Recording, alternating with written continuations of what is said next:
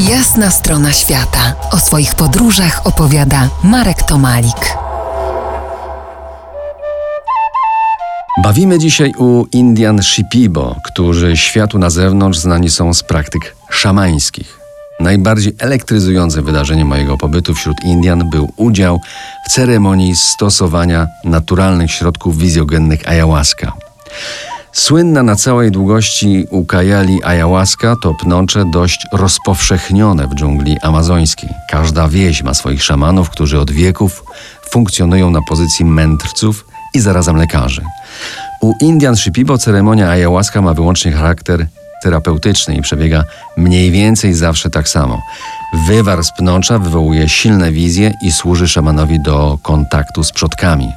Późnym wieczorem trzeciego dnia pobytu zostaliśmy dopuszczeni, a nawet zaproszeni do wzięcia udziału w ceremonii w specjalnie przygotowanej do tego celu chacie szamana. Można by było porównać to do wizyty w gabinecie lekarskim, do wizji lokalnej z udziałem publiczności.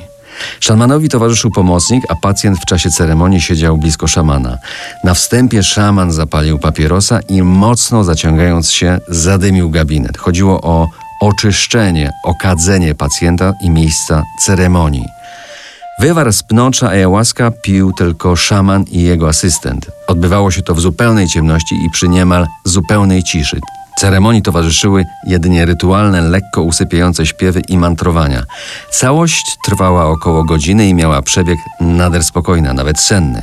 Tak, ja na chwilę przysnąłem.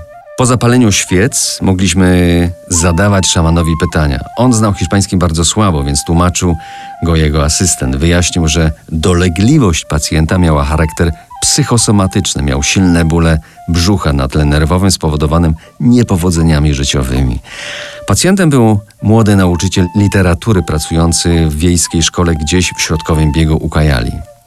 Rozmawiałem z nim dwa dni po zabiegu i twierdził, że ból brzucha i napięcia nerwowe ustąpiły. Temat ceremonii ayahuasca jest dość dobrze tu i ówdzie udokumentowany. Trzeba pamiętać, że udział w ceremonii może być jednak niebezpieczny, o ile pacjent trafi do niewłaściwego, a jeszcze gorzej do nieprawdziwego szamana. Warto zachować w tym względzie naprawdę ostrożność. Nie trzeba mieć jednak lęku przed kolejną odsłoną jasnej strony świata. Za tydzień zabiorę Was do Laponii.